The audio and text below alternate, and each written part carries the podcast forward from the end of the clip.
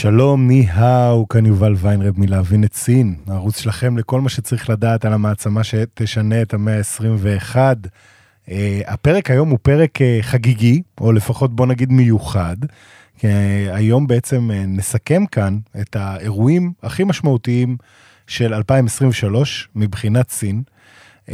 ובגלל שהיה לי המון מה להגיד על הסיפור הזה, uh, במקום להביא אורח, אנחנו עושים היום משהו קצת שונה.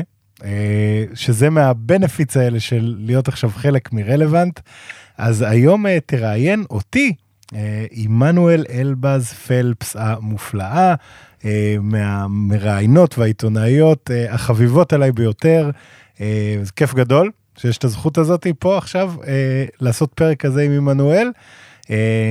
עמנואל מגישה את המגזין אקטואליה הבינלאומי של רלוונט, אין גבול, יחד עם דניאל זילברשטיין, שאתם יכולים לראות באפליקציה כל יום בשעה שש ורבע, אז מומלץ בחום.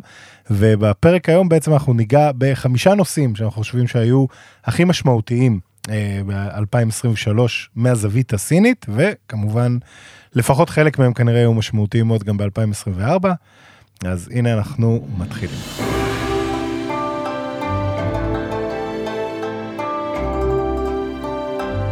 אז שלום, ני-האו, וברוכה הבאה ללהבין את סין, עמנואל אלבז פלפס, מה שלומך? ני-האו, יובל. היי, אה, תודה רבה על, ההזמנה לארח אותך. כן. כיף גדול, ממש. זה, זה כיף, אני מרגיש שאני מתארח אצלי בבית, זה ממש כיף. גם מודה שקצת התגעגעתי לפורמט הזה של המיקרופון והפודקאסט, אז... אה, נכון, נכון. אז שוב תודה. אז באמת, אה, הזכרתי את זה, אני חושב פעם, אבל... התראיינתי אצלך כבר פעם ככה לפודקאסט לונג פורם כזה בעבר, והיה ממש אה, מעולה, ואני חושב שגם הדינמיקה, אני בטוח שתהיה אה, סבבה. היום יש לנו המון נושאים מעניינים לכסות. המון. תראה, אתה ביקשת גם לעשות מין סיכום של 2023. כן. אני באופן עקרוני נגד סיכומים. כן. אבל במקרה, קודם כל זה אתה, אז כמובן שאמרתי כן. כן. ובמקרה של סין, אני חושבת ש-2023, תכף ניגע בחמישה נושאים האלה, היא הייתה כל כך משמעותית, ואלה דברים שבאמת צריכים להבין כדי להתחיל את 2024, נכון. אז אני, אני מבינה את היוזמה. כן, כן, זה, וזה נכון מאוד, אני מסכים עם הסנטימנט הזה, אגב, ש... את יודעת, אי אפשר לסכם שנה, בטח לא בעניינים כאלה של גיאופוליטיקה וכל מה שקורה ביחסים בין מדינות, כי זה תמיד דברים מתגלגלים, וכל מה שאנחנו נדבר עליו ב-2023, אנחנו נראה חלק בכלל התחיל לפני, בטח שחלק אה, ימשיך איתנו גם לשנה הקרובה, אבל uh, עדיין שווה לעשות ככה איזה מתיחת קו שנייה ולהגיד, אוקיי, בדיוק. אוקיי, מה קרה השנה? בדיוק, שנייה ככה לעשות טיפוס ו... ולרכז את המידע. אז איפה נתחיל? כן, יאללה.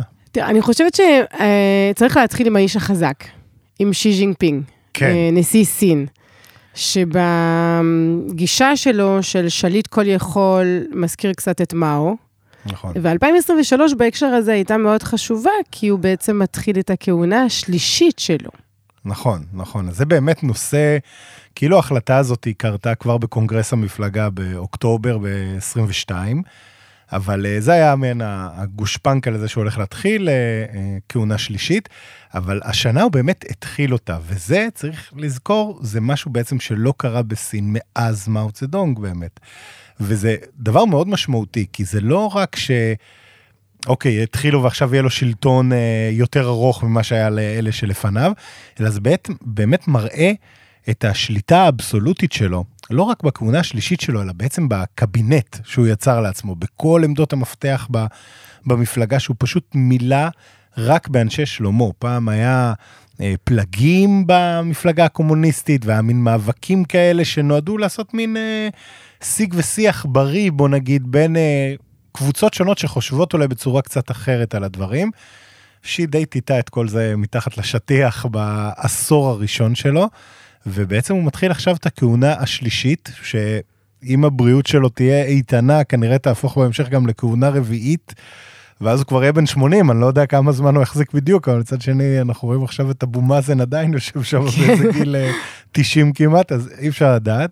אבל, אבל צריך לציין שלמרות שהוא באמת הצליח ככה לשתק כמעט כל אופוזיציה בתוך המפלגה, הוא לא מבטל את כוחה של המפלגה.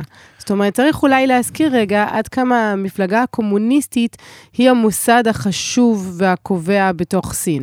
נכון, זו, זו נקודה מצוינת, כי באמת, אם אנחנו משווים אותו למאו זדונג, אז אצל מאו, מה שראינו במיוחד בעשור האחרון לחייו, תחת מהפכת התרבות, היה בעצם רמיסה של כל המנגנונים של המפלגה, החזרת הכוח באופן אבסולוטי אליו כמאו, לא כגופי המפלגה שהוא מעצב אותם כרצונו, ושי עובד בצורה מאוד שונה. צריך להגיד גם, אגב, שי הרי בסופו של דבר חווה את מהפכת התרבות על בשרו.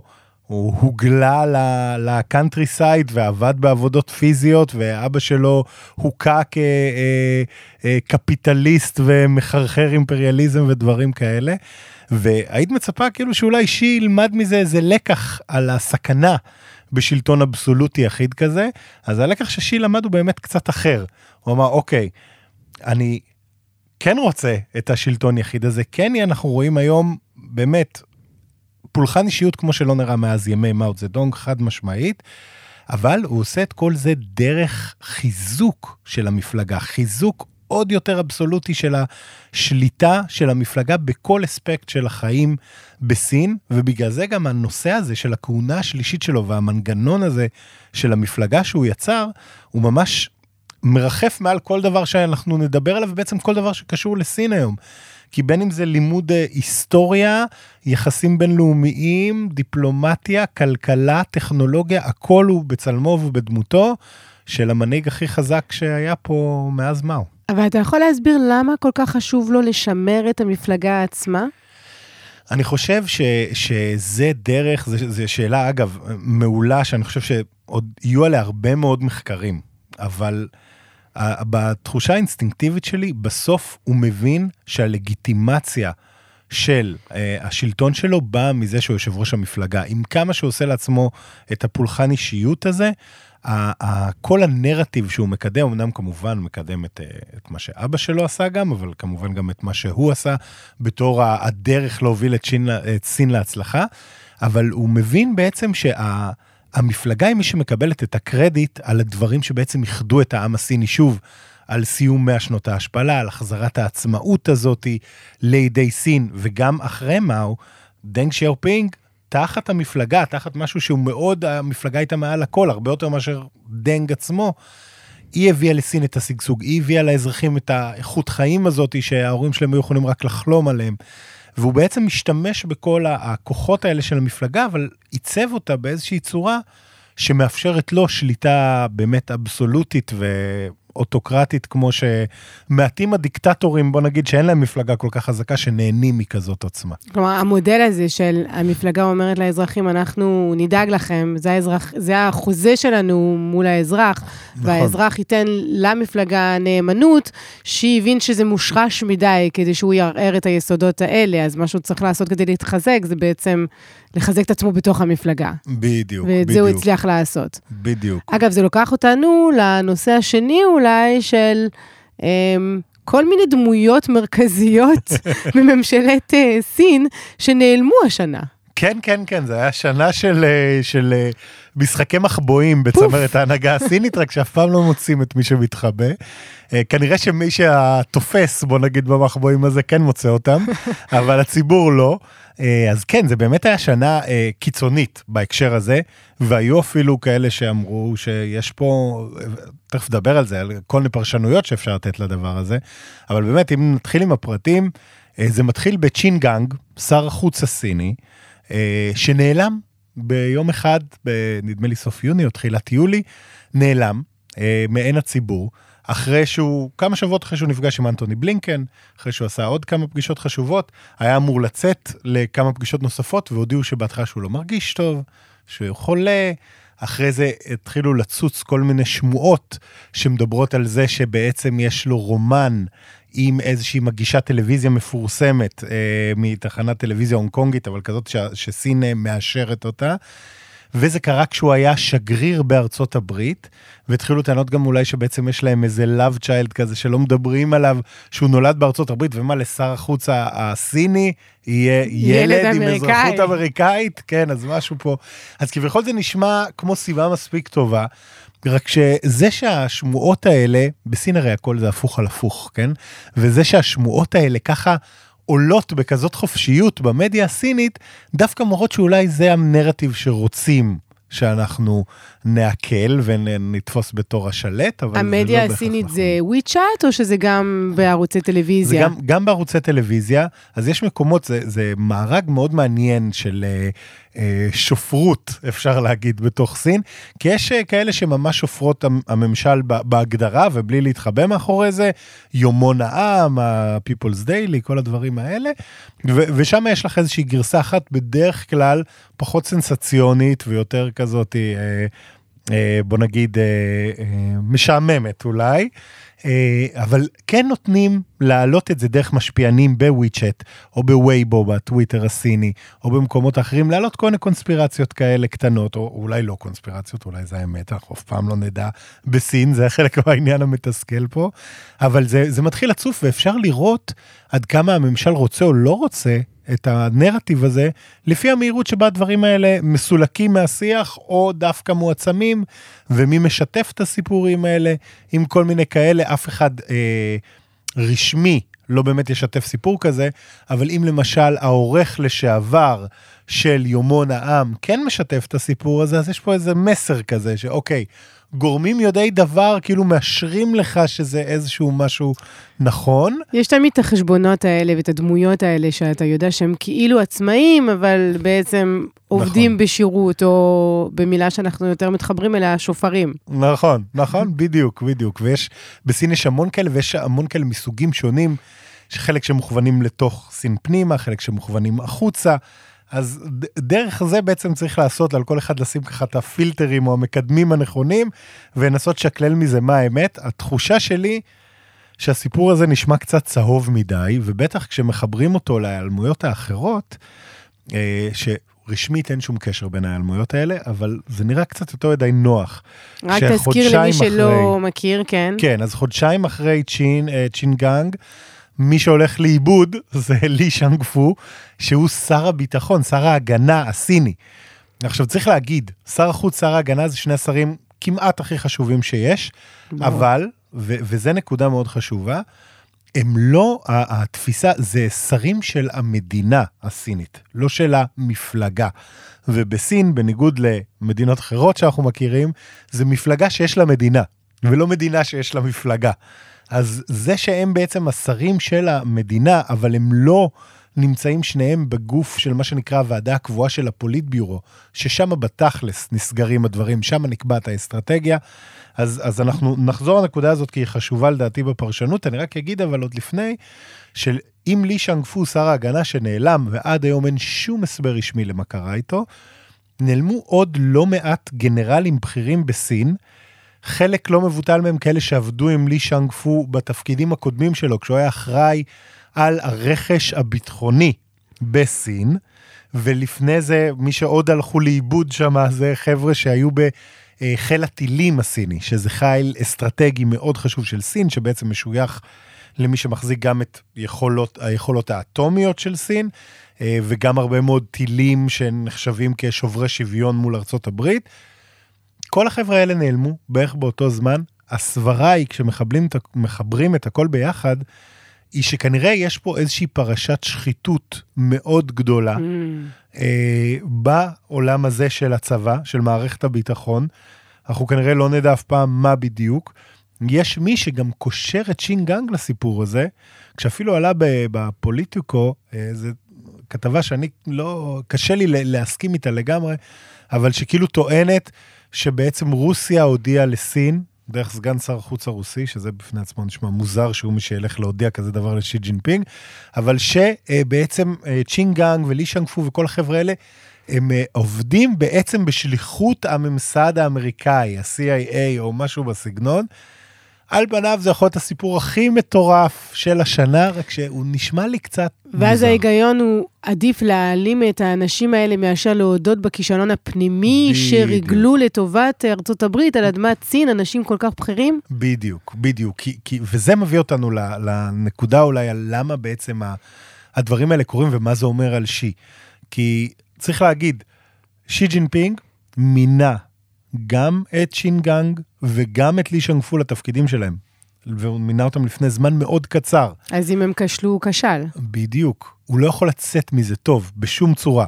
או שבחרת אנשים בלי לבדוק אותם כמו שצריך, והכנסת אנשים ש- שלא ראויים לתפקידים האלה בשום צורה, או שאתה פשוט לא, לא מסוגל ל- ל- ל- לבחור את האנשים הנכונים לתפקיד. ואני יודעת שזאת מילה שפחות אומרים בזמן האחרון, אבל מושג אחריות זה דבר שהוא חשוב בסין.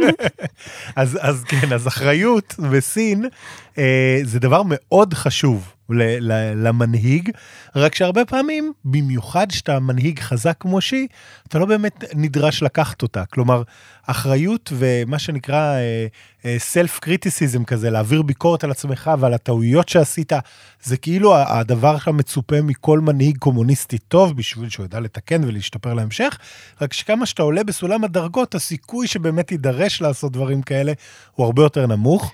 כשאתה המנהיג העליון הוא עוד יותר נמוך, וכשאתה המנהיג העליון שביצר את הכוח שלו למין איזה כת אה, אישיות כזאת כמו שי, אז הסיכוי שאתה תעשה דבר כזה הוא כנראה אפס עגול. גם כמה שאתה עולה בדרגות, אתה יכול להפיל את זה בתפקידים הנמוכים יותר. זה נכון. לוקח אותי לקורונה. נכון. כשל היה כאילו מקומי, המושלים לא הודיעו, פחדו בתוך המפלגה להעלות את זה למעלה, שמן הסתם חלק מזה נכון, אבל, כן. ואנחנו יודעים שחלק מזה נכון, היו מספיק כן. תחקירים, אבל בסופו של דבר, יש הנ- מישהו שהאחריות אצלו. הנשיא לא לקח את האחריות על הדבר הזה. נכון, אז, אז הסיכוי שנראה אצל אה, שי לקיחת אחריות, כמו שהיינו מצפים לראות גם פה בארץ, בוא נגיד אם אצלנו בממשל אה, דמוקרטי, שבו אתה כביכול עומד לרצון הבוחר וכאלה, אנחנו לא רואים את זה קורה. לא. הסיכוי שזה יקרה בסין הוא כנראה נמוך מאוד. אני רוצה להוסיף על, ה, על הפרשות האלה של היעלמויות אמ, השרים, עוד, עוד שאלה, כי זה נשמע בכל זאת, אנחנו, אני יודעת שברור, יש אה, פיקוח והגבלה על הרשתות החברתיות בסין, ועל התקשורת, ועל חופש הביטוי, ועדיין, אנחנו ב-2023, אם אמרנו את המילה קורונה, אז היה את הרופא שהודיע לעולם כן, לפני. שהוא מת, כן. נכון. אמ, ועדויות יצאו החוצה, גם אם הושתקו ב- ב- לאחר מכן. ופה אתה אומר, האנשים האלה, יש להם משפחה, יש להם חברים, יש מי שיכול להגיד משהו, זה, זה, זה, זה די בלתי נתפס לקלוט שבאמת אתה יכול להיעלם יום אחד. נכון, אז, אז זה, זה באמת בלתי נתפס. לצערנו, אה, המנגנון בסין אה, מאוד מתורגל בדברים האלה, ויש ממש אה, פרוטוקול, שכמובן אני לא נחשפתי אליו באופן אישי, אבל אנחנו רואים את ה pattern הזה חוזר על עצמו תמיד, הם, הם פשוט נעלמים מעין הציבור. מדי פעם מתישהו, במקרה שלהם עוד לא ראינו את זה, אגב, שזה גם בפני עצמו משהו ש, שאולי אומר משהו, אבל בדרך כלל אתה תראה מתישהו איזשהו סימן לזה, אוקיי, הם, הם בחיים, אבל יהיה לך איזשהו אה, אה, ידיעה על מה בעצם קרה, או איזשהו נרטיב כללי כזה, לא ייכנסו אליו עד הסוף. או לפחות בסוף- אה, לא השתמשנו בנוביצ'וק, הם כן, בחיים, כן, אבל... כן. כן, בדיוק. ואגב, ובאמת בדרך כלל אצל החבר'ה הבכירים, אה, אין, אין הוצאות להורג בלי משפט. כלומר, לא Mm. תראה את הדבר הזה. יכול להיות, אגב, אם החבר'ה האלה באמת, מה שיצא בסוף בסיפור, אבל שוב, אני לא חושב שזה יצא הסיפור בסוף, כי זה פשוט כל כך משפיל לשי, שאני לא חושב שזה יצא ככה. אבל אם באמת היו אומרים, אוקיי, הם היו סוכנים, שר ההגנה ושר החוץ של סין היו סוכנים של ארצות הברית, זה יהיה עונש מוות לדעתי באופן ודאי, וגם כזה למען יראו וייראו. רוב הסיכויים לדעתי, אגב, גם במקרה של שחיתות רגיל, זה יכול להגיע למצבים האלה כשאתה מדבר על של דברים עונש מוות. שקשורים, כן, כשאתה מדבר על דברים שקשורים לביטחון המדינה, של הרכש הצבאי, הביטחוני, שהיית בתפקיד כל כך בכיר, זה גם יכול להגיע לדברים כאלה, או למה שנקרא עונש מוות מושהה, שבו אתה בעצם מחכה, וזה סוג של מאסר עולם בלי הגבלת זמן, ואתה מחכה שיוציאו אותך להורג, בסוף ההוצאה להורג שלך היא בידי אה, בורא עולם, מה שנקרא, באופן טבעי, אבל אה, אני חושב שהעניין הזה הוא משהו ש, שצריך להדאיג מאוד אה, את כל האנשים בסין שמצפים לאיזשהו שיפור ב, ב, באיכות החיים שלהם. כי בעצם ברגע שהמערכת, אנחנו רואים פה בעצם בדיוק את מה שמתחבר לנקודה הראשונה שהזכרתי, מנואל, את זה שהשלטון של שי הוא כבר כל כך אבסולוטי. שאם הוא ממנה אנשים, בוא נגיד אפילו ש, שהם אנשים מוכשרים והכול ומגיע להם להתמנות, אבל לא יכול להיות שהם היו עסוקים בכל הדברים האלה ואף אחד לא הציף איזשהו משהו לשי. העניין הוא שהיום כבר כל כך מפחדים לבוא ולשים מול שי מראה שאומרת, תראה, הנה, פה אתה טועה. ופה בדיוק העניין הזה של ההנהגה הקולקטיבית שניסו לעשות אחרי מהו, שלא יהיה בן אדם יחיד, כמו שאנחנו רואים גם אצל אה, פוטין ברוסיה, שבעצם הוא כבר, מבו... הוא, הוא לא רואה את האמת בעולם, כי משקפים לו רק את הדברים שהוא רוצה לשמוע. וזה דבר שהוא יכול להיות מאוד מאוד מסוכן, גם לסין כמדינה, אבל גם לעם הסיני. זה שוב, כמו שאתה אומר, לוקח אותנו חזרה למאו ולטעויות הכלכליות שלו, כשבעצם הוא נמצא במצב שכבר לא משקפים לו את המציאות. בדיוק, נכון, ו- וזה מה שאני חושש מאוד, שיקרה גם מבחינה כלכלית בסין, כי היום לסין יש הרבה מאוד בעיות כלכליות, ואפשר לטפל בבעיות כלכליות, גם קשות. אבל הדבר הבסיסי ביותר שאתה צריך זה לדעת מה המצב האמיתי בשטח, להבין איך אתה פותר את הדברים. אז הנה, אתה לוקח אותנו לנושא הבא, בעצם המשבר הכלכלי בסין. כן. אה, שרק צמד המילים, משבר כלכלי בסין, כן. הוא יכול מאוד להפתיע אותנו, כי לפני שנה-שנתיים, אני חושבת היינו במקום אחר לגמרי. לפחות מבחינת ציפיות לגבי הצמיחה הסינית וההתפתחות. כמובן, הקורונה התחילה תהליך מאוד קשה, אבל לא רק. כן, זה סיפור מורכב מאוד כרגע שסין חווה, שהוא שילוב של בעיות אה, ישנות, יסודיות, שהיא סוחבת איתה כבר עשורים, ועכשיו בעצם מתפוצצות, ודברים חדשים באמת כמו הקורונה שהזכרת. ו- וזה באמת מאוד מפתיע, וכל הנושא הזה של משבר כלכלי בסין עושה ככה שיבר ל- לכל מיני כלכלנים ברחבי העולם, כי עוד לא ראינו את סין באמת מתפרקת במשבר כלכלי. ראינו אולי דברים מרעיים של חודשים ספורים בשנים מסוימות, אבל לא משבר כזה במלוא העוצמה. עדיין נגיד אה, שזאת הכלכלה השנייה בעולם, אחרי ארה"ב. נכון, נכון, זו הכלכלה השנייה בגודלה בעולם. ארבעה עשורים שבהם הקצב צמיחה הממוצע היה עשרה אחוז, שזה בלתי נתפס כן. וחסר תקדים בהיסטוריה העולמית, והרגיל אותנו למשהו אחר לגמרי. אחרי הקורונה, באמת, כשהיה את הגל הראשון של הקורונה, וסין הייתה הראשונה שיצאה מהמשבר, וכשכל העולם אה, היה בצמיחה שלילית, סין פתאום חזרה להרוץ מספרי צמיחה יפים, היה נראה שסין להפך, שהיא רק הבינה את, ה, את המערכת יותר נכון בעולם המודרני, ואולי היא תוביל את ה... את העולם מפה והלאה. אבל אז ראינו ב-2022 שכל הסנטימנט הזה התחלף כשהגיע בעצם האומיקרון וסין לא הייתה מסוגלת להתמודד עם הדבר הזה דרך הסגרים הנוקשים, והסגרים האלה באמת פירקו את הכלכלה ואת העם בסין בכל כך הרבה דרכים שקשה לה, לה, להסביר. אני חושבת שרק ניתן איזה ככה משפט להזכיר, כי זה מרגיש לנו מאוד מאוד רחוק, כן, קורונה. כן. בעצם סין הלכה על אה, קוביד זירו, על נכון. הרעיון של לא יהיו פה הדבקות, סגרה את כן. הכל במשך המון זמן, אה, כולל בבירות כלכליות כמו שנגחאי. ואז באמת, כמו, כשהיא פתחה, היא פתחה, ואז כמו שאתה אומר, היו וריאנטים חדשים כמו האומיקרון, ואז היא הבינה שאין לה שום יכולת לסגור שוב מחדש הכל מ-100 עד 0. ופה נכון. ההתמודדות הייתה הרבה יותר קשה, כולל המון מקרי מוות. נכון. אה, כי, ו... כי זאת אומרת, מבחינת כמות, שוב, זה רק מתקרב, הוא מזכיר, זה בפעם השנייה בהיסטוריה של סין, התקופה הקטלנית ביותר, אחרי סוף שנות ה-50 של מאו. כן, נכון, ו- ובאמת זה, זה מה שלא מדברים עליו בסין היום, אבל באמת ניסו להחזיק את הקורונה ככה דרך ה-COVID זירו הזה. זה יצר דבר שמבחינה כלכלית זה יצר קטסטרופה, כי מלא עסקים קטנים בעצם לא יכלו לפעול, ממש קרסו. הצרכנים פחדו להוציא כסף, כי מבחינתם הכל היה מין כזה יום הדין, ואנחנו שומרים עכשיו את כל הכסף שלנו למי יודע מה יבוא. אמ, וכל המדדים הכלכליים של סין פשוט התחילו להתרסק כבר ב-2022, זה התחיל. כששחררו את הסגר מהקורונה, כי הרי צריך לזכור, היה ב... אה, לפני שנה וקצת, היה בסין הפגנות ענק נגד הקורונה בסין, דברים שלא ראינו מאז 1989 אה, בטיאננמן וההפגנות הנלוות לה. ו- ובעצם מעט מאוד זמן אחרי זה, זה כנראה מאוד דחף את הממשל לקדם את מה שרוצה לעשות בכל מקרה, שזה בעצם להפסיק עם הקוביד זירו הזה, אבל הם עברו מ-0 ל-100, כלומר, פתיחה מוחלטת שזה לגמרי מדהים, של הכול. סליחה, זה מחזיר אותנו קצת למה שקורה בראש של סין, ו... של שי ובפוליט ביורו. כן, המהפך הזה בין אפס קוביד לבין, אוקיי, בסדר, נפתח. כלומר, שי באיזשהו מקום הודה בכך שהמדיניות שלו לא עבדה, ו- ו- והחליט, הסכים ללכת לנתיב אחר. והיו אז שאמרו שהביקורת והלחץ הגיעו מתוך הפוליט ביורו. נכון, ותראי, אנחנו, זה, זה אחד הדברים שתמיד אה, מתסכלים וגם יוצרים הרבה דמיון ב, בהקשר של סין.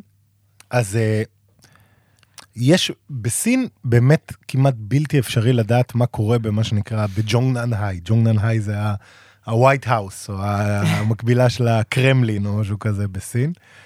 איפה שהפוליטביורו יושב, ומשם שום דבר לא דולף אף אין פעם. הדלפות קבינט. אין דבר כזה, אין דבר כזה. מי שכנראה ידליף, אחרי זה ייעלם. זה כנראה עובד בערך ככה. אה, ואין, אין הדלפות, וקשה מאוד לדעת מה בדיוק קרה, אבל מה שכן מדהים היה לראות זה באמת הסוויץ' הזה של ה-180 מעלות, שכמו שאת אומרת, זה בתכלס הודעה בטעות, אבל לא הייתה שום הודעה בטעות. היה לא, פשוט שום התייחסות נרטיב. רשמית, ברור. שינוי נרטיב מוחלט. טוב, פתאום, במקרה אחרי כל ההפגנות האלה והכל, גילינו שמה שיש עכשיו זה בעצם קוביד שהוא מאוד לא מסוכן ולא צריך להתרגש ממנו, ובזכות הסגרים הנוקשים שעשינו כל התקופה הזאת, עכשיו אפשר לפתוח ואין סכנה, ובגלל זה, בגלל שכל כך אין סכנה, כנראה בגלל זה הצטברו פתאום תורים ענקיים של אה, רכבים שרוצים לשרוף גופות במכוני הקרמטוריום ברחבי סין, ובגלל זה אנחנו גילינו בעצם פתאום שלא מדווחים יותר על מספר הרוגים מקוביד, כי זה כבר לא סכנה, אז לא צריך לדבר על זה ולא צריך לדווח ולא כלום.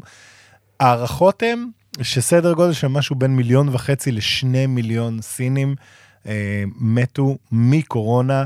בגלל הפתיחה המהירה הזאת, תוך כמה חודשים. הם בעצם עשו מין כזה, לתלוש את הפלסטר בבת אחת, תלשו עם זה הרבה מאוד חיים של אנשים גם. אבל אבל- המניע העיקרי היה הכלכלה. ונכון, ו- ובדיוק, בסוף הסיבה המרכזית היה שהם פשוט הבינו שלא יכול להיות אה, צמיחה כלכלית תחת המדיניות הזאת של הזירו קוביד, וכשזה הפך להיות משהו שמתמשך עוד ועוד זמן, זה כבר היה מה שחייבים לשנות אותו.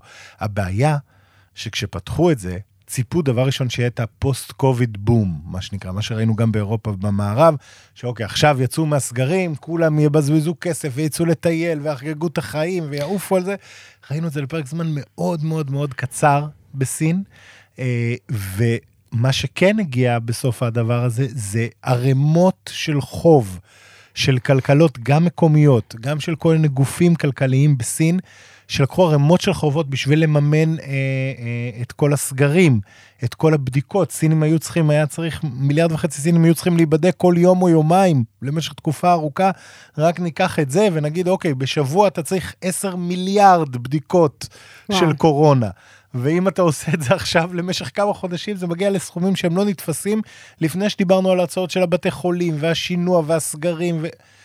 סין נכנסה לבור כלכלי ענק, שהצטרף לבעיות המבניות שכבר קיימות אצלה, שקר... שראינו אותן כבר עוד לפני הקורונה, שזה אחד בועת נדל"ן ענקית, שמדברים עליה כבר הרבה מאוד שנים, וכל הזמן מדברים מתי זה יתפוצץ, מתי זה יתפוצץ, מתי זה יתפוצץ. וזה התפוצץ. אז זהו, אז עכשיו ממש מרגיש שזה מתפוצץ בצורה מבוקרת עדיין. סין מאוד מנסה, הממשל המרכזי מאוד מנסה להחזיק את זה מבוקר, אבל אנחנו רואים, המחירים של הנדלן יורדים באופן מאוד משמעותי, בין אה, 0.3 ל-0.8 אחוז בחודש למשך כבר מעל שנה.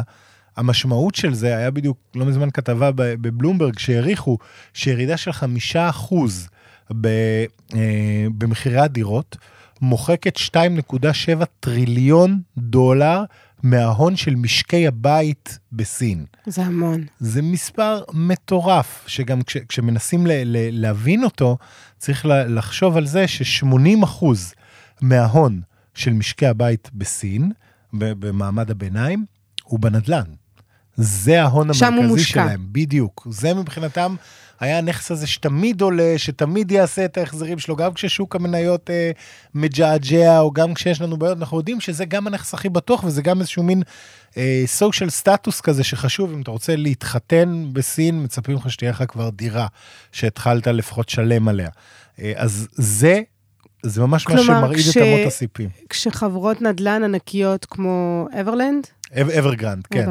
כשחברות, אה, כשחברות נדל"ן ענקיות כמו אברגרנד אה, פושטות את הרגל, כן. זה לא רק פגיעה כלכלית, זה גם מערער את הביטחון הכלכלי של האוכלוסייה הסינית. בדיוק, זה גם מערער את הביטחון הכלכלי ואת הסנטימנט הצרכני שהוא כל כך חשוב לסין, שתכף נדבר על, ה, על העניין של הסנקציות הגלובליות ונבין למה זה עוד יותר חשוב לה אפילו עכשיו, אבל העניין הזה הוא קריטי לסנטימנט הצרכני, אתה צריך להרגיש שיש לך כסף. כשאתה מרגיש שההון שלך מתכווץ, אתה לא שש ללכת ולקנות מכוניות חדשות ודברים לילדים שלך ודברים כאלה שאתה לא חייב.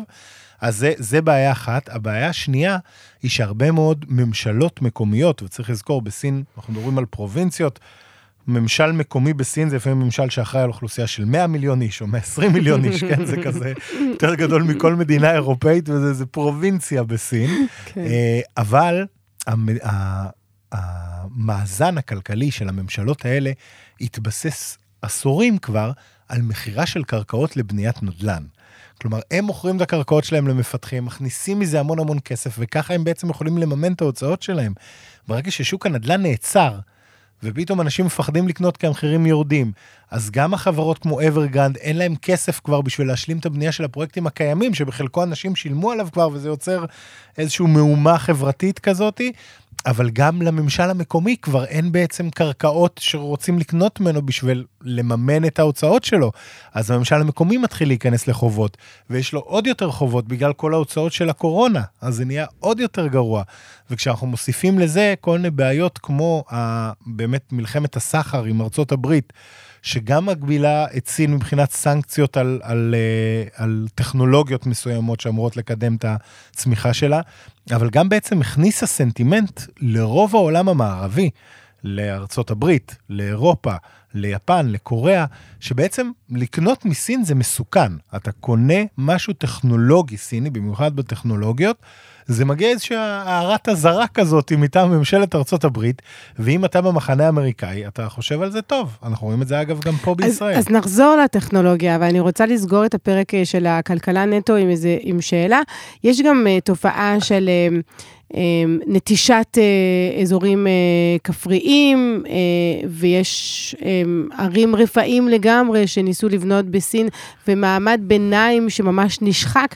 אתה נכון. לא רוצה בשום חברה, גם בחברה דיקטטורית, מעמד ביניים שיורד אה, ומתקרב לקו העוני. זה המקום הכי מסוכן להיות בו מבחינת השליט.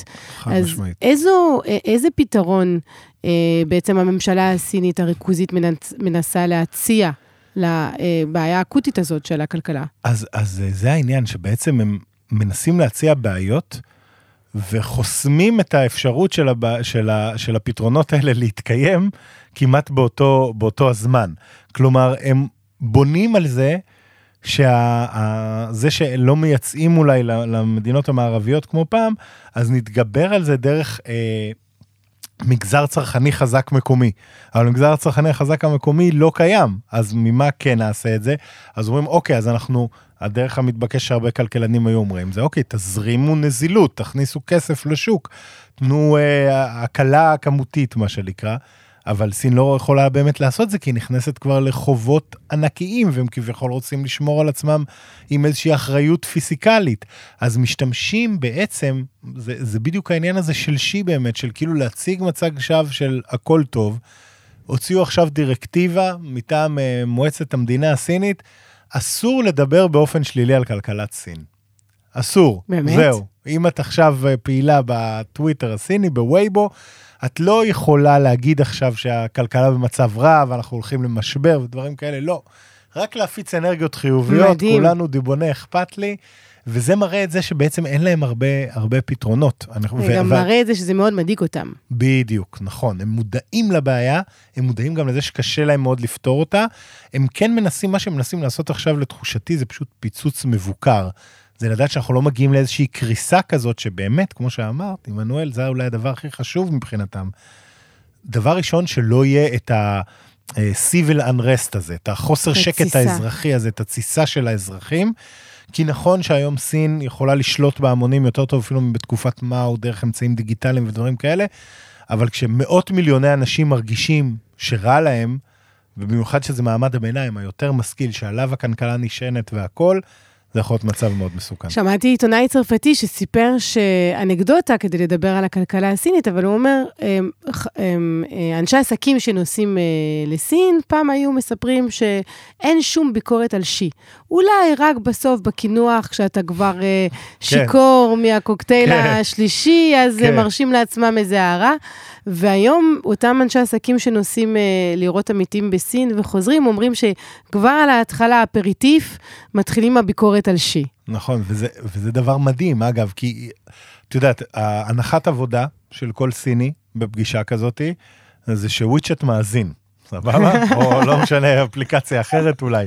אבל עצם זה שהטלפון שלך שם, זה מסוכן שתדבר ככה. עכשיו, באנגלית, זה קצת יותר בסדר שתדבר ככה מאשר בסינית, כי כנראה, אתה יודע, אתם מרגישים אולי קצת יותר חופשי, אבל עדיין יש פה, יש פה עניין. ברגע שאתה בארוחה מוכן להגיד דבר כזה, אני בטוח שהם עדיין נזהרים במה שאומרים ואיך הם אומרים את זה והכל, אבל עצם ההבעה הזאת זה מראה על תסכול מאוד עמוק, הרבה יותר מאשר שפה עכשיו יבואו אורחים מחו"ל ונספר להם כמה אנחנו סובלים מהתקציב האחרון של הממשלה או משהו כזה.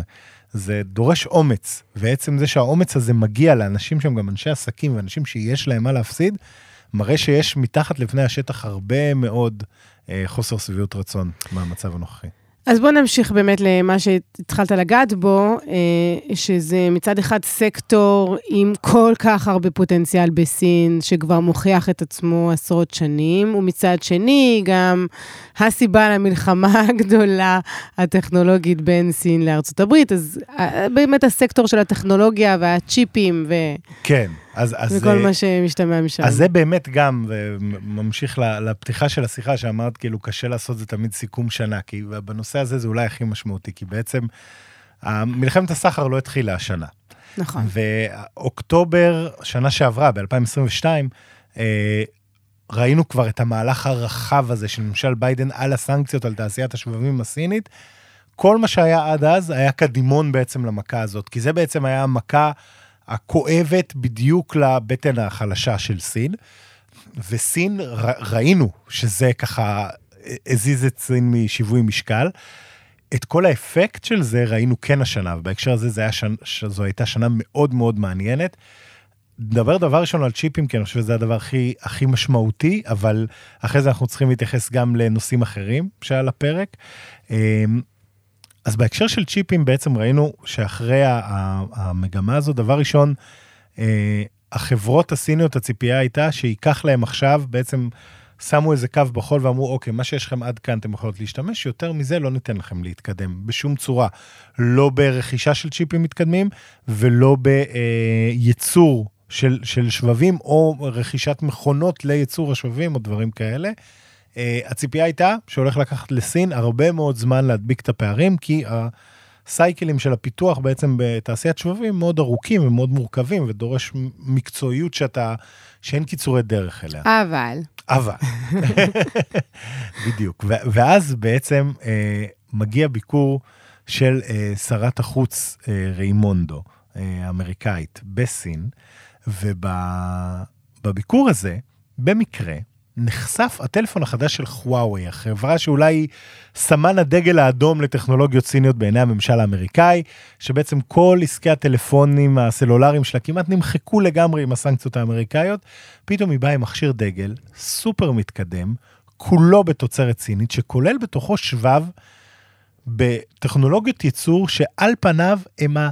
הקצה של הקצה של הקצה של מה שהמכונות הסיניות הנוכחיות היו מסוגלות לעשות, שכולם חשבו שייקח כמה שנים טובות לסינים להגיע ליכולת לייצר דבר כזה בייצור המוני. וזה היה איזשהו מין סתירה כזאת ש, ש, שהאמריקאים אה, מאוד נלחצו ממנה לפחות בפורום הרשמי, כמובן רצו להטיל עוד סנקציות וכאלה. לפני זה צריך להגיד, סין גם הראתה שיש לה כוח אה, במשחק הזה בעצמה. היא הכריזה בעצם על אה, אה, הגבלות ייצוא של גרמניום וגליום, שזה שני חומרים מאוד חשובים לייצור שבבים. וסין, בתוך שרשרת הייצור הזאת של שבבים, היא פחות חזקה בצד הסופי של ייצור השבב הסופי הסופר מתקדם. היא מאוד חזקה, אגב, בייצור שבבים כאלה פחות מתקדמים, אבל בייצור הכי מתקדם היא לא חזקה, אבל היא כן שולטת באופן מוחלט של כמעט 90 אחוז בתהליך אה, ייצור חומרי הגלם לשבבים. בין אם זה דרך קריאה של חומרים מכל מיני מכרות באפריקה או בדרום מזרח אסיה או בסין עצמה, ובעיקר בעיבוד של, של החומרי גלם האלה למוצר שאותו, בו אתה משתמש בסוף בשבבים. אה, סין הטילה הגבלות על הייצוא של הדברים האלה, ובעצם היא אומרת, אוקיי, אתם לא תיתנו לי את המכונות, אני יכולה למנוע מכם בעצם גישה לחומרים שאתם צריכים זה לא שאין חומרים כאלה בעולם, אבל בשביל לספק את כל ההיצע של כל השבבים שמייצרים היום, חייבים להשתמש בסין, וסין בעצם אומרת, אוקיי, אני גם יודעת לעצור את הדברים האלה, אתם רוצים להשתמש במוצרים האלה בשביל לייצר שבבים, אתם צריכים לעשות את זה אצלי, כי אני לא מייצאת את זה סתם ככה, רק עם אישור מיוחד, כנראה רק אחרי שתיתנו לי משהו בתמורה. אז זה היה מהלך אחד מאוד מעניין, ואז הגיעה החשיפה הזאתי אה, של, של, של השבב החדש הזה, כן. ועכשיו, ממש לאחרונה, הגיע אפילו אה, עוד איזושהי ידיעה, שעוד לא ראיתי מספיק אה, הוכחה, לא ראיתי את זה ביד, בוא נגיד זה ככה, בשביל להגיד זה בוודאות, אבל שכביכול סין שברה עוד מחסום טכנולוגי ועברה עוד שלב שהוא כבר סיפור אחר לגמרי אם הוא נכון, כי בעצם זה כבר שלב שגם המכונות שהיו לה, לוקחים אותם הכי הכי הרבה לקצה וסוחטים את הלימון הזה עד הסוף, לא אמור לצאת שבב כזה. זה שבב של מה שנקרא בטכנולוגיה של חמישה ננומטר, זה משהו שרק, הסברה הייתה שרק TSMC וסמסונג, שני פאבים שבהגדרה לא מייצרים בשביל הסינים, היו מסוגלים לייצר. ש, ש... להדיוטים כמוני, זה שבב שיעשה מה בסופו של דבר? תראי, זה, אז, אז צריך להגיד, וזו נקודה מאוד חשובה, שבעצם אומרת, אוקיי, סין לדעתי עושה את כל הדברים האלה בעיקר בתור אה, איזשהו משא ומתן מול האמריקאים ולנסות להראות לאמריקאים שזה לא עובד. כי השבבים האלה, אה, זה לא שזה שאתה יודע לייצר עכשיו בטכנולוגיה הזאת או בטכנולוגיה אחרת, לא זה מה שימנע מסין להגיע ליכולות הצבאיות שכביכול מהם האמריקאים כל כך מפחדים שקשורים ל-AI. מה שאומר השבב היותר מתקדם זה בעיקר שאפשר לעשות את הדברים קצת יותר במהירות ויותר ביעילות, שזה אחד הדברים המרכזיים. ועכשיו זה דברים חשובים, כן? במיוחד שאתה במלחמה כזאת שכל ה... היכולת לייצר המון שבבים כאלה היא משמעותית, ואז כמה אה, זול הייצור שלהם, וכמה אה, זול צריכת החשמל שלהם, וכמה בעצם אה, פעולות הם יודעים לעשות בשנייה, זה דברים חשובים. אבל זה לא שזה בינארי, ואם אין לך את השבבים האלה, אז אתה לא יכול לעשות דברים שמפחידים את האמריקאים, אתה יכול לעשות אותם פשוט טיפה פחות יעיל. אבל אם הטיל המונחה שלך, יהיה לו עכשיו שבב שיעשה את כל החישובים האלה ויצרוך X חשמל או שני X חשמל, לא זה מה שירתיע את הסינים מללכת למלחמה עם הדברים האלה, וגם בענייני הזמנים של החישוב ודברים כאלה, זה, זה לא שזה לא משמעותי, אבל זה לא בינארי, זה לא עושה את ההבדל הזה, זה לא חוסם את סין. אבל מה שאתה אומר מלהגיע. זה שבעצם החשיפות האלה של הפיתוחים החדשים, סין עושה גם כדי להגיד לאמריקאים, תראו, הסנקציות שלכם, זה לא יעצור אותנו. בדיוק. נכון, ו- וזה, וזה חלק מהעניין לדעתי, שמנסים להראות פה. אני חייב להגיד, הסנקציות האלה בסוף, וזה פודקאסט שלם, שלא לא נחפור בזה יותר מדי, אבל, אבל ה, המטרה בסוף היא לא לחשוב על הפיתוחים כשמנסים להגביל את, את, את תעשיית השבבים הסינית. לא מנסים לעצור את מה שהם יודעים לעשות היום, או עוד שנה, עוד שנתיים, אלא בעצם לוודא שב-2030 הסינים יהיו עם מספיק פער בשביל שאנחנו, שיהיה פה איזושהי עליונות משמעותית לאמריקאים. אז האמריקאים צריכים לחשוב טוב מאוד על איך הם uh, משתמשים בסופו של דבר כן במנוף הזה, אבל השאלה היא מה הם מנסים להשיג אותו, כי אם הם מנסים פשוט ליצור פה פשוט את התחרות הזאת מול סין, אז זה ייקח עוד כמה שנים, אבל זה רק ירחיק את העולם וייצור עוד יותר הפרדה. וצריך לזכור, ועל זה אנחנו נדבר בהמשך, אבל סין אולי לא מוכרת לארה"ב ולאירופה כבר, אבל היא מוכרת בערך לכל שאר העולם המון. ואם עכשיו כל שאר העולם יתחיל להשתמש בשבבים סינים במקום בשבבים אמריקאים, ובמערכות תקשורת סיניות במקום במערכות אמריקאיות, כי הן יותר זולות, כי הן יותר יעילות, כי מה שזה לא יהיה, אני לא בטוח שזה לא משהו שהאמריקאים יצטערו עליו מאוד בהמשך. ואמרת קודם בשיחה, שבעצם כמעט כל מוצר עכשיו סיני, אה, טכנולוגי שאנחנו רוכשים, זה בא לנו עם איזה אות אזהרה אמריקאית של אה, Made in China, אה, נכון. תיזהרו, ריגול וכו'. אני, נגיד, היה לי שיומי עד עכשיו. כן, היה לי מאוד נוח, כן. אבל איכשהו תמיד, תמיד הרגיש לי שמאזינים לי. אגב, זה, זה כנראה נכון גם, את יודעת, הם לא מאזינים לעמנואל עכשיו, כי, כי את יודעת, כי הם רוצים עכשיו לדעת מה בדיוק את אומרת, אבל אבל אחרי שנפגשתי עם. אנשי פלונגונג, יכול להיות שדווקא כן רוצים לדעת מה אני אומרת. אז, אז אולי, את יודעת, וזה, וזה באמת העניין, הם כן יודעים עכשיו לגשת למערכים של אה, שיאומי, או למי שזה לא יהיה, כל חברה סינית בסופו של דבר חייבת לשתף פעולה עם הממשל. בדיוק. אין דבר כזה, או לא, פרטיות של המשתמשים שלי. שזאת עזבו." הסיבה שגם באיחוד האירופי ובארצות הברית, אנשי מדינה מתבקשים כבר להסיר את טיק טוק מהטלפונים נכון. שלהם. נכון, נכון מאוד. אבל אתה ואני דיברנו פעם על זה ש... ואני לא יודעת אם אתה רוצה לפתוח את הנושא הזה עכשיו, כי זה באמת אה, ארוך, אבל זה שיש כן. גם פה לא מעט צביעות בגישה האמריקאית. כי אם אתה מבין את אה, סכנות הטכנולוגיות האלה, זה כי אתה בעצמך יודע איזה שימוש אתה עושה בהן. נכון מאוד, נכון מאוד, וזה בדיוק העניין, כאילו שבסוף המסגור הזה של או אימפרית הרשע הסינית אה, רוצה בעצם לרגל אחריכם, הרי אנחנו ראינו בחשיפות של אה, סנודן וחבריו, ה-NSA עושה בדיוק את הדברים האלה. הם, שנגיד פגסוס. או נכון, יש את פגסוס, ו- ויש הרבה מאוד דוגמאות שאנחנו רואים, שאגב, לא רק עקבו אחרי עמנואל ויובל, עקבו אחרי uh, הגברת מרקל בגרמניה ואחרי מנהיגים אחרים, כולל מדינות ידידותיות. אז השאלה בעצם היא, אחרי מי אתה רוצה שיעקוב אחריך, אמריקאים או סינים? עכשיו, יכול מאוד להיות, את יודעת, שלמערב, בטח לנו כישראל, אנחנו מעדיפים שהאמריקאים יעקבו אחרינו, כן? אבל שוב, זה מגיע לנקודה הזאת שאם את שואלת עכשיו את מדינות דרום-מזרח אסיה, או המזרח התיכון, או אפריקה, או אפילו אמריקה הלטינית, בכלל לא בטוח מה התשובה שלהם תהיה. אז בואו באמת נדבר על זה. על uh, משהו מאוד משמעותי שקרה בשנה האחרונה מבחינת סין, והמיצוב שלה בבמה הבינלאומית, שאני לא יודעת עד כמה באמת הציבור הרחב תפס את התפנית הזאת. כן, יום אחד בעיר, במרס שנה שעברה, מרס 2023, כן, נודע לנו שאיראן וערב הסעודית חידשו יחסים, שזה כולם מבינים את אה, רעידת האדמה ועד כמה כן. זה חשוב, אבל יש גורם שלישי שבעצם אה, המתווכת הרשמית, סין. כן. ואז סין, במהלך הזה, אפשר להגיד מילה על עד כמה היא באמת הייתה מעורבת בלנסח את ההסכם בין שתי המדינות, כן, יותר, אבל, יותר גזרה את הסרט, בוא נגיד, של מה שעיראק ועומן עשו בעיקר. אבל מה שחשוב להבין פה זה בעצם הרצון של סין אה, להציב את עצמה ככוח לא רק כלכלי, אלא דיפלומטי. אמת, וזה דבר שהוא כרגע אה, מאוד חשוב לסין. אה, היא יצאה בעצם עם, עם שורה של יוזמות, וזה אפרופו גם העניין הזה של שי הכל יכול. שי החליט שהוא, יש לו חזון עכשיו ל... לאיך העולם צריך להיראות ואיך הוא צריך להתנהל, ובעצם הוא מציב את האלטרנטיבה מבחינתו לסדר העולמי האמריקאי. הרי גם המערכת היחסים שלו עם, אה, עם פוטין ועם עוד כל מיני אנשים שאנחנו לא אוהבים, מבוססת על הרעיון הזה של לתת בעצם, אה, לצאת נגד ההגמוניה, הסדר העולמי של הגמוניה האמריקאית.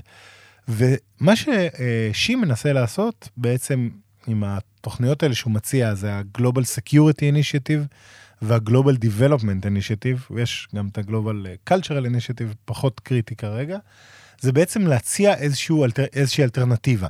והאלטרנטיבה הזאת אומרת, אני לא מבקש מכם כלום. לא אכפת לי איזה צורת משטר יש לכם, ולא אכפת לי מה ענייני זכויות אדם בתוך המדינה שלכם. תעשו מה שאתם רוצים. אתם מדינה אה, ריבונית, אני דואג לארכיטקטורה הגלובלית. ובהקשר הזה, אנחנו רוצים לוודא שכל האזורים אה, בעולם בעצם נמצאים באיזשהו ביטחון, או לפחות אי מלחמה, ופועלים למען אה, האינטרס הגלובלי שהוא סחר, שהוא אה, שקט תעשייתי, שהוא יכולת לעבוד ולהתמקד בצמיחה כל מדינה בפני עצמה, וברמה האזורית, וכמובן ברמה מול סין. אז כל הדברים האלה בעצם הפכו להיות הצ'רטר הסיני שהם מציעים למדינות העולם, בואו תירשמו לסדר יום העולמי שלנו, במקום לזה האמריקאי שדורש מכם לבחור צעד, ואם אתם עובדים איתי אז אל תעבדו עם סין, ואם אתם רוצים uh, כספי סיוע אז תדאגו להיות uh, דמוקרטיות, או תעשו כל מיני מהלכים לטובת זכויות האדם במדינה שלכם. כל הדברים האלה, כל הדרישות סף האלה, שאגב, היום אנחנו רואים שהאמריקאים כבר קצת מורידים אותם. זהו, שהאמריקאים עשו כמה טעויות מרכזיות שמאפשרות לסין להגיד, הנה, הם צפויים, אנחנו לא. אנחנו לא מבקשים שום דבר, הכל על השולחן. למשל, כשארצות הברית אה, יוצאת נגד סעודיה אחרי הרצח של חשוקג'י mm-hmm. וזכויות אדם, אבל בסופו של דבר, אוי, אנחנו זקוקים לנפט.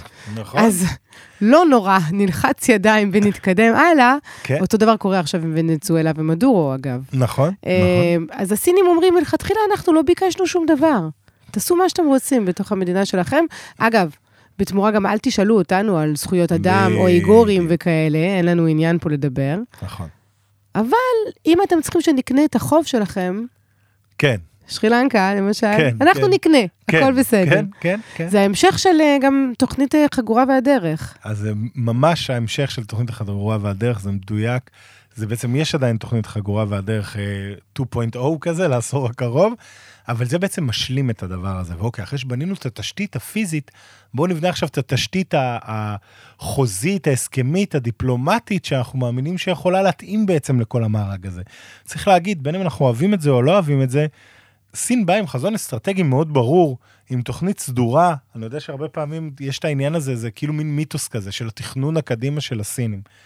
אני חושב שגם אם הם לא יודעים בדיוק מה הולך לקרות, לקרות בכל שנה עד 2050, יש להם כן חזון שאנחנו רואים, אוקיי, בנינו איזושהי תשתית פיזית של אה, דרכי מסחר ונמלים ותקשורת ותשתיות, ועכשיו אנחנו יוצקים מעל זה את השכבה של ההסכמים המולטילטרליים, שאגב, לא חייבים לקשור את סין, יכולים להיות באמת גם סעודיה ואיראן, שיוצרות הסכם בעצם בשביל... אה, בשביל ה benefit העולמי והאזורי של אנחנו לא צריכים מלחמות. ואגב, אנחנו רואים את זה היום, ב mindset, כשאיראן מפעילה את כל הפרוקסיס שלה פה מסביבנו, אז דבר ראשון, סין אה, ממש לא ששה להגן עכשיו על המסחר הגלובלי. החות'ים חוסמים את מצרי באבל מנדב, לסין יש בסיס ימי באזור שנועד בשביל להילחם בפיראטיות ובכל מיני דברים כאלה, הם לא עושים כלום, הם אומרים, לא, זה עכשיו אתם מתעסקים בסימפטום, צריך לפתור את שורש הבעיה, שזה המלחמה של ישראל בעזה.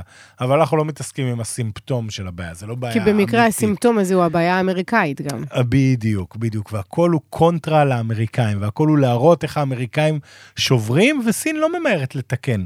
סין רק אומרת, כשאתם תרצו לתקן, אנחנו פה ואנחנו יכולים לבוא לעזור. אגב, זה המקרה הטוב כשהיא לא ממהרת לתקן, אבל נזכיר שבמלחמה של רוסיה באוקראינה, אחרי סבב חסר תקדים של חבילות סנקציות אירופאיות על רוסיה וחבילות אמריקאיות, הסיבה היחידה שרוסיה מחזיקה מעמד איכשהו וממשיכה להילחם, זה בגלל שסין מאפשרת לה לאכוף את הסנקציות ולמכור נפט. נכון, סין, צריך להגיד, אגב, סין, גם הודו, גם הודו, מדינות נכון. אחרות שהן משמעותיות מאוד, ופה אנחנו רואים בעצם את הדיווייד הזה, שיש בין בעצם, יש את המחנה האמריקאי, הוא מובהק, אבל כמעט כל שאר מדינות העולם, הרבה יותר נוח להם מין גישה כזאת כמו של סין, שהיא אינטרסנטית, שהיא לא עכשיו מבקשת לבחור צד ולקחת איזושהי אידיאולוגיה בתור האורים והתומים שכולנו צריכים להתנהג לפיו, אלא עובדת לפי, אוקיי, שיקולים עקרים, אני כרגע יכול, אוקיי, אתם... יש שם מלחמה של, סליחה, כן, אבל מלחמה של אירופאים לבנים במזרח אירופה, בסדר, תילחמו. מה אני יכול לקבל מזה? אני יכול לקבל מזה נפט בזול, מצוין. אני יכול למכור עכשיו יותר, אה, לא יודע, משהו כי האמריקאים לא מוכרים להם, אז אני אמכור במקומם? אוקיי. כן הם מקפידים, אגב, הסינים לפחות רשמית, לא, לא, לא לספק חומרי מלחמה נגיד, או דברים כאלה, אני חושב שגם הודו... אמרת שהיו הודו... דיווחים על אה, אה, נשק אה, סיני שנמצא בעזה? אז זה אני ראיתי עכשיו, אני, אני עוד מנסה להבין לעומק את הדברים האלה, זה, אם כן, זה, זה חתיכת דבר.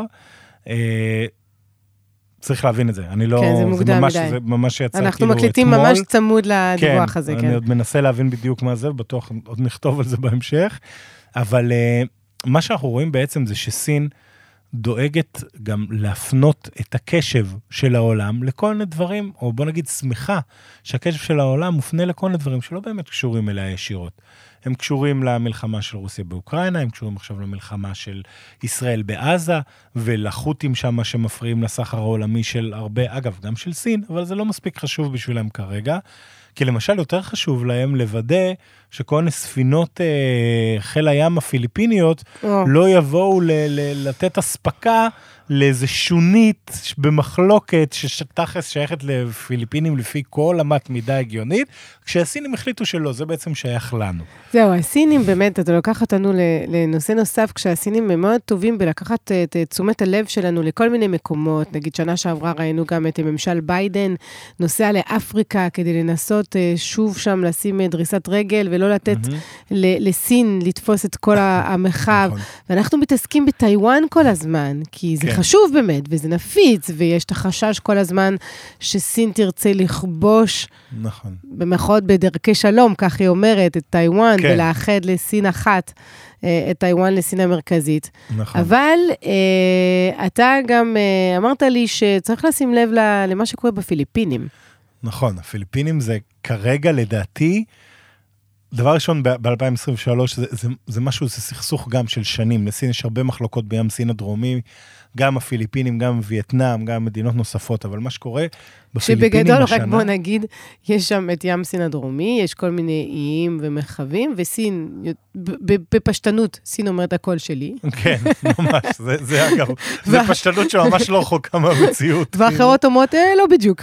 וכן, וצריך להגיד עכשיו, אנחנו מדברים למשל בהקשר הזה הפיליפיני, יש שם איזה כמה שוניות כאלה, שהם גם אזורים מאוד עשירים בדייג, אבל גם ברגע שסין אה, משתלט עליהם, אה, זה אזור שנמצא כמה מאות מיילים ימיים מסין וכמה עשרות מיילים ימיים מהפיליפינים. זאת אומרת, השטח הטריטוריאלי הכי קרוב זה הפיליפינים, למקומות האלה שהם במחלוקת. באופן מובהק.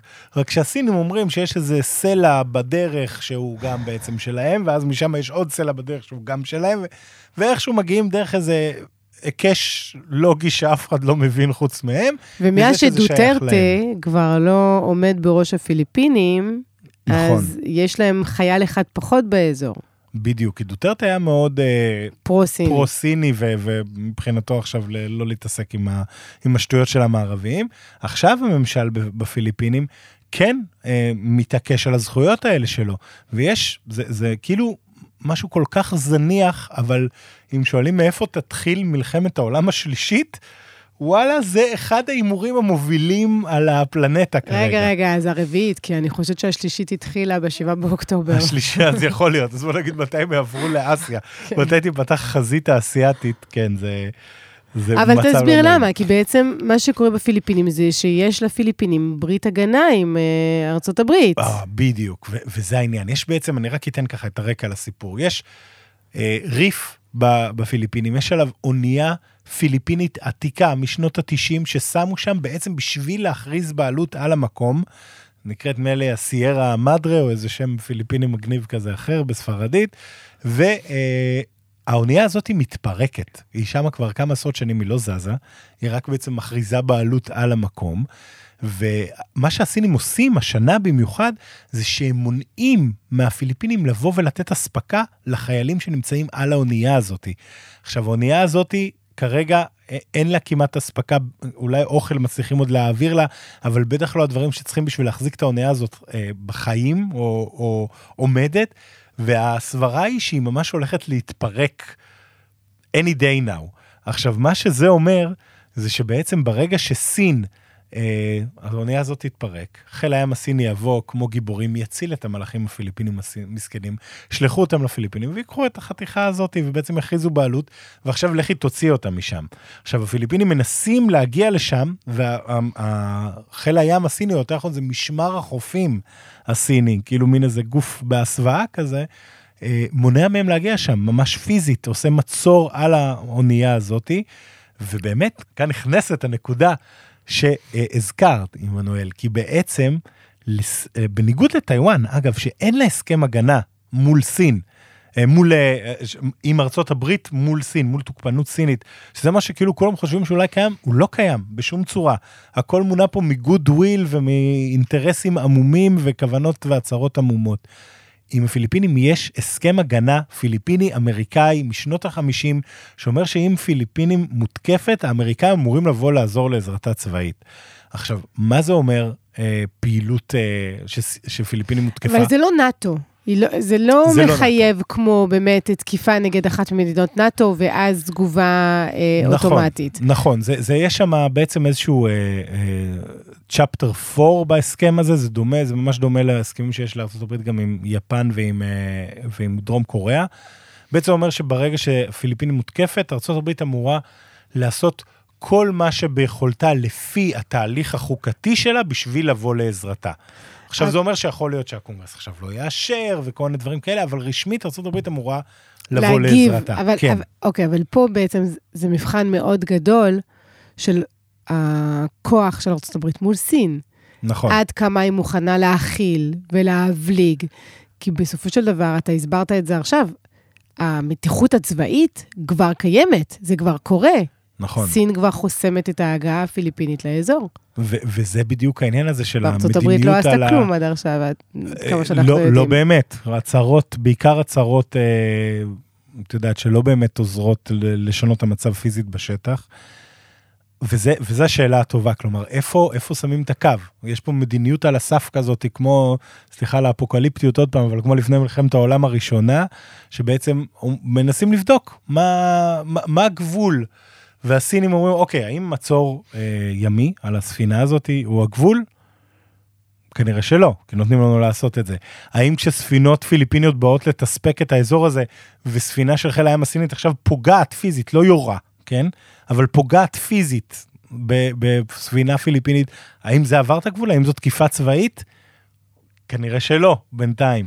מתי הגיעה הנקודה שכן, והאם ארצות הברית תחליט שהיא עכשיו שולחת ספינה שלה שתתספק את הספינה הפיליפינית הזאתי, ומה הסינים יעשו אז, האם הם יעמדו בפני הספינה האמריקאית, האם הם יתנגשו בה כמו שהם הרשו עצמם להתנגש בספינה הפיליפינית, זה אזור שהוא כרגע ממש ב- ב- בכל יום יש שם איזשהו אקשן קטן. וזה קורה ממש בימים אלה, כל יום ממש. יש גם הצהרה סינית, נכון. שאומרים שלא מוכנים לוותר שם. אה, סליחה על הראש הקונספירטיבי, אבל האם ייתכן ש... יש פה מבחן סיני לארצות הברית. זאת אומרת שאומרים לעצמם, זה מקום טוב לבחון את הקווים האדומים. אני חושב שלגמרי כן, כלומר זה, זה מקום שמצד אחד הוא יותר נוח מאשר טיוואן, כי טיוואן היא בלב הקונסנזוס כביכול. פה זה איזשהו אירוע כזה שאת יודעת, לא מדברים עליו. תראי, אני לא יודע, לא ראיתי על זה כמעט בחדשות, נכון. או ב... ווואלה, משם זה יכול להיפתח כנראה בסבירות, בטווח הקרוב בטח בסבירות יותר גבוהה מאשר בטיוואן. אה, ויכול מאוד להיות שהם בעצם בודקים את התגובה האמריקאית פה, רק שהמשחק הזה הוא משחק מאוד מסוכן בגלל ההסכם ההגנה. כלומר שאם אתה תעשה משהו לא נכון, אתה סוג של תכריח את ארה"ב לפחות לבחון ברצינות תקיפה. עכשיו, בקונגרס האמריקאי היום, שאחד הדברים היחידים שמסכימים עליהם זה להיות uh, tough on China, מה, מה יהיה הדרישה בעצם? מה, האם אתה לא משחק לאיזשהו מקום שבו התגובה תהיה כמעט בהגדרה לא, לא רציונלית, ותבוא יותר מרצון כזה של להראות לסין שאנחנו לא מפחדים מהם, מצב מאוד מסוכן שקורה שם באזור הזה עכשיו. זה מרגיש כמו מבחן סיני, זה מבחן סיני עם סיכונים מאוד מאוד גבוהים על הכף. ואם ארצות הברית תחליט לא להגיב, או להגיב בעוצמה כל כך נמוכה שזה ייתפס בעולם כאין תגובה, כן. אז ברמה הדיפלומטית התדמיתית, זה מאוד מחזק את סין, כשהיא, וזה מתחבר למה שדיברנו קודם, פונה למדינות בעיקר במה שנקרא הדרום הגלובלי, ומציעה את עצמה כאלטרנטיבה הנכונה, מעצמה שצריך לעבוד איתה. בדיוק, וזה באמת העניין הזה שאנחנו צריכים לשים לב אליו גם ב-2024. כי הזכרת קודם את העניין עם סעודיה למשל ואיראן וההתקרבות שלהם, חלק מהעניין שם היה לא רק ההצהרות על זכויות האדם, אלא גם זה שב-2019 כשהחות'ים התקיפו את מתקני הנפט בדיוק. בסעודיה, האמריקאים לא עשו שום דבר. ומבחינת העולם זה היה דוגמה ראשונה, ביידן עובד עכשיו מאוד חזק על לשקם את היכולת הרתעה ואת ה... להראות לאזור פה שהאמריקאים יודעים להתערב ויכולים להתערב, אבל בינתיים הכל נעשה ב... ב... ב... אה, הצגת נוכחות, הפגנת נוכחות, לא באמת, ב, ב, והסינים ממשיכים לפתור אותם פה. בדיוק, לא, לא מכות. אה, מניעתיות, אלא תגובות. בדיוק, בדיוק. ו- ומבחינת הסינים, אותו דבר קורה שם. אנחנו רואים פתאום את התמיכה באוקראינה גם עושה סימנים של שחיקה. וזה מצב מאוד מסוכן שמביא אותנו ל-2024, כשבעצם האמריקאים מרגישים קצת בדלנות, אפשר להגיד, מקבלים vibe של בדלנות, רק בלי שהם באמת בדלניים, הם כאילו, they're all over the place, אבל הם לא באמת, אה, הם לא מגדירים את האג'נדה, הם מגיבים לאג'נדה שאחרים שמים מולם, וזה דבר שהוא יכול להיות מאוד מסוכן מבחינת איך שמדינות אחרות מפרשות אותו, גם פה באזור שלנו, גם בדרום מזרח אסיה, ואני מקווה מאוד ש... שזה לא יתפוצץ לנו השנה. אה, מילה אחרונה כדי לסגור את השיחה שלנו, אנחנו מדברים בעיניים מערביות. נכון. ואנחנו מושפעים המון גם מתקשורת אמריקנית. כן. אמ, אבל כמו שקצת ככה נגעת בזה, יש עולם שלם שלא רואה את סין כמובילת ציר הרשע או חלק מציר הרשע. נכון. עד כמה אתה חושב שבאמת נקודת המבט שלנו היא, היא מנקודת מוצא מאוד מושפעת מערבית, נרטיב שהוא אה, אנטי-סיני? כן. או שפשוט יש גם ראייה ריאלית. תראה, אני חושב שבאופן די מובהק אנחנו... זה לא היה חד אף פעם, אני חושב, לאנשים בישראל, כמו מאז השביעי באוקטובר, שבעצם אנחנו רואים כמה פשוט שקרים ומציאות אלטרנטיבית קיימת ברשתות החברתיות ובהצהרות של כל מיני ראשי מדינות גם, לא רק ברשתות החברתיות, שפשוט מתעלמים מ-80% מהאמת, לוקחים איזה 20% ובונים מהם 100% של אמת חדשה, נכון. אלטרנטיבית.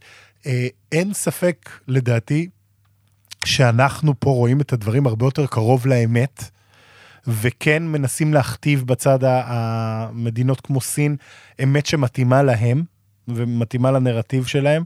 ברור שהאמת יותר קרובה אלינו, האם זה מה שמשנה? אני לא בטוח, לצערי. או, נקודה טובה. כי, כי כרגע נראה שבסופו של דבר, ועל זה סין בונה אגב שנים, ו- ותמיד זה משהו שהייתי חוזר עליו, כאילו, עזבו שנייה את ארה"ב ואת אירופה. עיקר הצמיחה הכלכלית, הדמוגרפית, וגם עיקר האצבעות באו"ם, הם בסוף של מדינות הדרום הגלובלי, של המדינות באפריקה, בדרום מזרח אסיה, כל מיני מדינות איים ב- ליד, אה, בפסיפי או באזור אמריקה הלטינית, שאנחנו לא מתייחסים אליהם כמעט כ- כמשהו משפיע, אבל מבחינת הסינים, לשם הם ייצאו דיברנו אגב בטכנולוגיה בעיקר על שבבים, אבל גם אה, סין הפכה השנה להיות יצואנית הרכבים הגדולה בעולם, עקפה את יפן בפעם הראשונה. היא הפכה להיות היצרנית הכי גדולה בעולם בהפרש של רכבים חשמליים. כל הדברים האלה, העולם המתפתח הולך להיות לקוח של טכנולוגיות מרכזיות סיניות בחיים שלו, ויחד איתם מגיעים גם אה, רשתות התקשורת הסיניות. ושינחווה, שזה שופר המקביל ל-RT או לרויטרס, אבל של סין, אבל הוא אג'נדה, שופר סיני לכל דבר.